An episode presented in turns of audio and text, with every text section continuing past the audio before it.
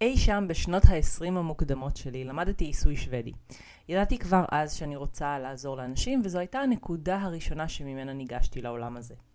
באיזשהו שלב במהלך הקורס עשיתי טיפול למורה שלי, וכשהטיפול הסתיים חיכיתי ככה ממש בלהיטות לפידבק, לדעת אם יש לי את זה או לא. והדבר הראשון שהוא אמר היה שמרגישים בטיפול שאני עושה את הגבולות שלי. המשפט הזה ככה בתור התחלה מאוד בלבל אותי. לא הבנתי אם זה טוב או רע, אז עוד חשבתי על הכל במונחים של טוב ורע. וזה לא טוב או רע, זה פשוט מה שזה, ועם השנים שעברו מאז התפתחה אצלי ההבנה שזה גם לא מובן מאליו. ההבנה שהרבה אנשים לא יודעים לסמן גבולות ולשמור עליהם.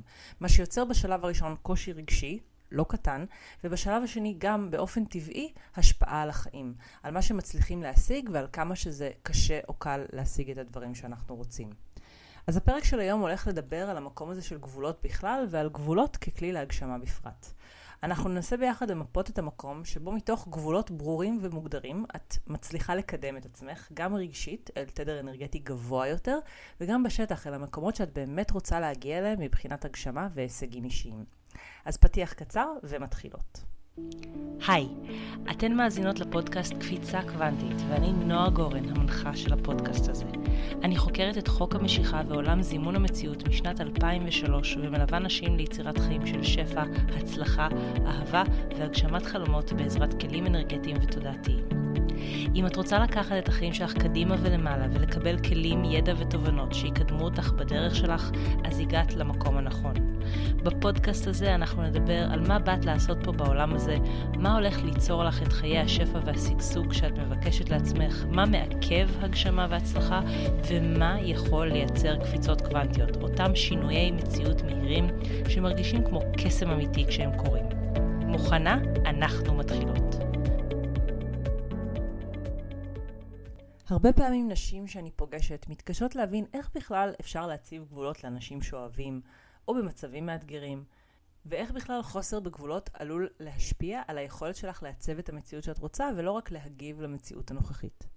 אז בשביל שנוכל להבין את מערכת היחסים שיש בין גבולות והגשמה, אני קודם כל רוצה לפתוח ולדבר על מה זה בכלל גבולות. בהגדרה שאני עובדת איתה, גבול זה המקום שברגע שעוברים אותו, לא נעים לך. זה יכול להיות לא נעים קטן או לא נעים ענק, אבל לא נעים. משהו מתכווץ, מתקרקם, מתבאס. כל אחת יכולה להרגיש את זה אחרת, אבל מה שחשוב להבין זה שאנחנו לומדות מהם הגבולות שלנו רק בלייב. רק כשאנחנו רואות שהגבול הזה נחצה. ואגב, זה לא חייב להיות שמישהו בהכרח יחצה את הגבול אצלך, זה יכול להיות פשוט לראות את הגבול נחצה. או אצל מישהו אחר שאת מכירה, או אפילו לקרוא סיפור או לראות סרט שבו הגבול הזה נחצה. עכשיו, לפעמים אנחנו לא יודעות לזהות ישר את הקיבוץ או הקרקום ולשייך אותו לגבול שנחצה. ולכן היכולת הראשונה שחשוב לפתח היא את היכולת לזהות. פשוט לשמוע את האזעקה הפנימית שאומרת, פה עובר הגבול שלי, פה משהו לא טוב קורה. לשמוע את האזעקה הזאת לא אומר ישר להגיב, וזה לא אומר ישר לקפוץ או להילחם, אלא קודם כל להתבונן. להגיד, אוקיי, קורה פה משהו שלא נעים לי, ואז את יכולה להמשיך ולחקור מה כן נמצא במסגרת הגבולות שלך? מה היית רוצה שיקרה במקום? ומה בתרחיש שבו את לא חוששת או מפחדת ממה שהאדם השני יגיד או יעשה או יחשוב, היית מבקשת או אומרת לאותו אדם שחצה את הגבול?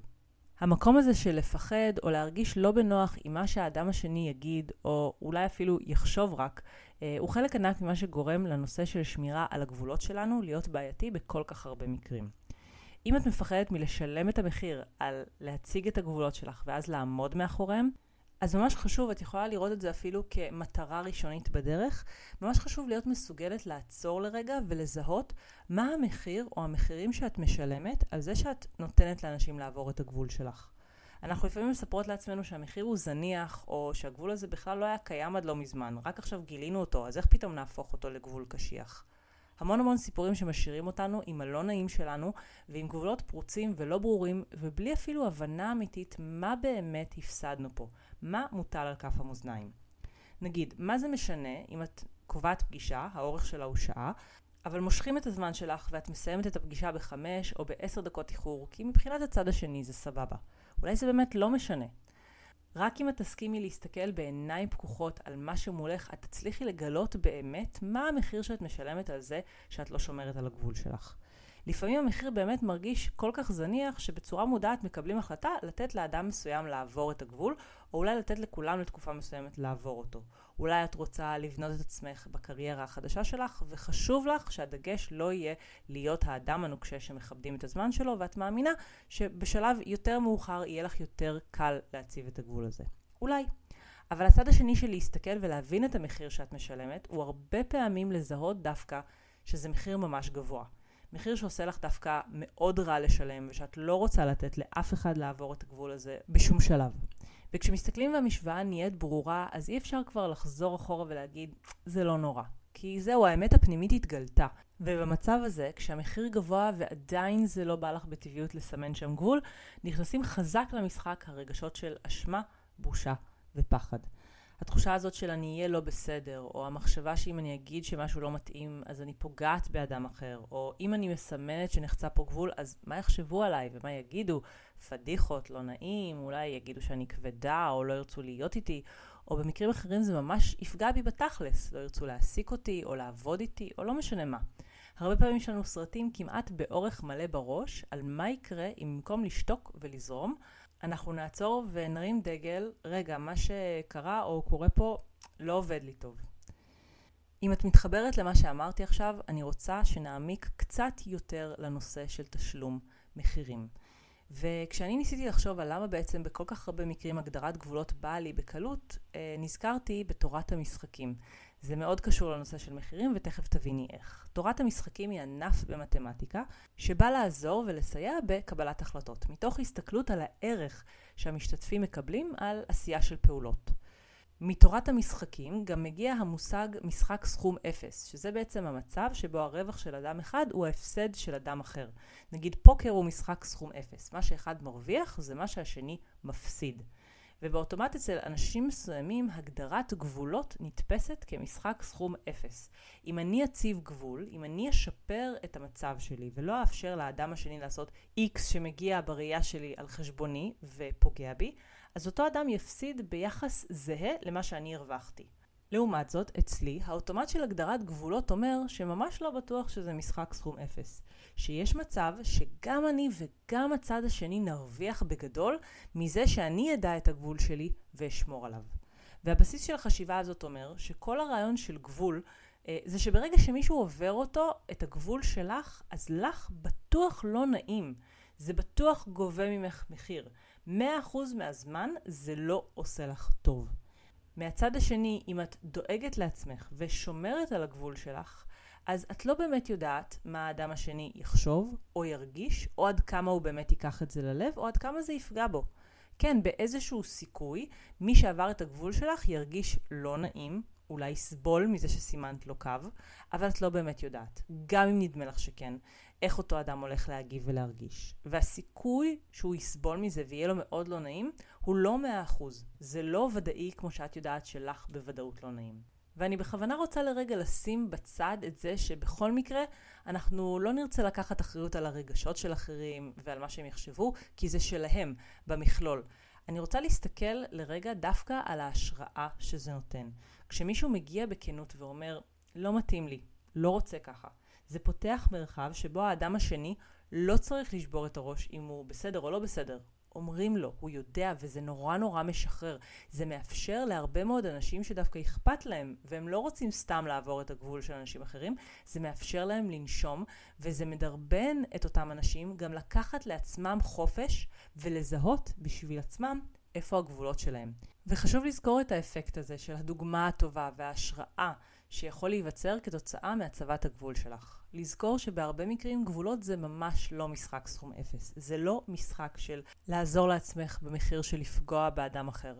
שזו הראייה שהרבה פעמים מנווטת את מי שמתקשה לשמור על הגבולות שלה. יש פה הרבה מעבר, והחשיבה הזאת היא חלק ממה שעשה את זה לאורך השנים מאוד קל עבורי להגיד על דברים מסוימים, זה לא, לא בא לי, לא מתאים לי, אה, תודה ולא. עוד דבר שיכול מאוד לתדלק רגשות של אשמה ובושה ופחד סביב הצבת גבולות, זו התחושה שאם הגבול היה לגיטימי, אז לא היו חוצים לי אותו מלכתחילה. אם את מאלו כמוני, שלאורך השנים ניסו בכל מיני סיטואציות אה, לשדר לה שמה היא עושה big deal, ובקטנה, ולא נורא, וקצת לא מה שבא לך, אבל מה את עושה עניין? אז יכול להיות שהתגבשה אצלך התחושה שמה שלא בסדר זה הגבול עצמו. שאם היית יותר קלילה או זורמת, אז בכלל לא היה פה גבול, ולא היה issue, והכל היה יופי טופי. אבל נניח לרגע שזה נכון, אני לא אומרת שזה נכון, אני לא חושבת שגבולות מגיעים מגחמות של האגו, אלא ממקום עמוק הרבה יותר. אבל בואי נניח לרגע שאת באמת מאלו שעושים big deal איפה שאחרים לא. אז מה, מגיע לך להיענש על זה? אז לשים כל יום תחפושת של אחת כזאת קלילה וזורמת שכלום לא מפריע לה זה אלטרנטיבה ראויה? זה לא נוטה לעבוד לאורך זמן. מתישהו באופן טבעי האישיות שלך תציץ החוצה, ואז אנשים יסתכלו בהפתעה ולא יבינו מה קרה, ולאן האדם הקליל שהם הכירו הלך. ובמקום הזה חשוב לזכור שזו לא האחריות של אנשים אחרים, עם מנגנונים אחרים ואופי אחר, להבין איפה הגבול שלך. אל תניחי שאם הגבול שלך היה לגיטימי, אז אנשים היו יודעים מעצמם לא לחצות אותו. גבולות זה כמו טביעת אצבע, לכל אחד יש את הגבולות הייחודיים שלו. כשאני עובדת עם מישהי באחד על אחד והיא מספרת לי על משהו שמישהו עשה לה והרגיש לא נעים ושהיא לא בטוחה איך להתמודד עם זה או מה זה אומר, אני יכולה להגיד משהו בסגנון של אצלי זה גבול. עם דגש על זה שזה אצלי, הגבולות שלי הם שלי ועכשיו היא צריכה לקבוע אם אצלה זה גם גבול או לא. וזה מביא אותי חזרה אל המקום שממנו התחלנו היום, אל הקביעה ששמירה על גבולות קשורה בקשר הדוק ליכולת ההגשמה שלך. אם תחשבי על זה, זה ממש הגיוני שזה ככה. זימון מציאות דורש אנרגיה, התכווננות, רתימה של כוח התודעה שלך לטובת מה שאת רוצה להגשים. כשהגבולות שלך לא מוגדרים, התוצאה הראשונית היא שיותר אנרגיה מתבזבזת, מה שאומר פחות אנרגיה שיכולה להיות מכוונת להגשמה. וגם להפך יש משמעות, כשאת משרטטת גבול ברור ודואגת לשדר אותו החוצה. ואז אנשים מגיבים לגבול הזה, ואת מקבלת יותר ויותר הוכחות לזה שהגבול קיים, ושלמילה ולכוונה שלך יש משמעות, והן יכולות לייצר מציאות שונה בשטח. ואז גם תחושת המסוגלות, המקום שבו את מרגישה שאת יכולה באמת להשפיע על ההווה שלך ולעצב אותו, ומשם גם לנתב את איך שהעתיד שלך ייראה, גם התחושות האלה מתפתחות ומתעצמות. האמונה שיש לי יכולת להשפיע ולשנות היא דבר שאם ניתן ונאפשר לו, יפעפע הלאה לעוד תחומים. אז זה הכל להפעם. אם אהבת והתחברת, זה הזמן לשתף, לדרג, להעביר הלאה למי שלדעתך כדאי שתדע את הדברים האלה. ואם את רוצה עוד מידע על איך את יכולה ללמוד ממני ולשפר את היכולת שלך לזמן את המציאות שאת רוצה, אני מחכה לך באתר ובאינסטגרם אימון בזימון.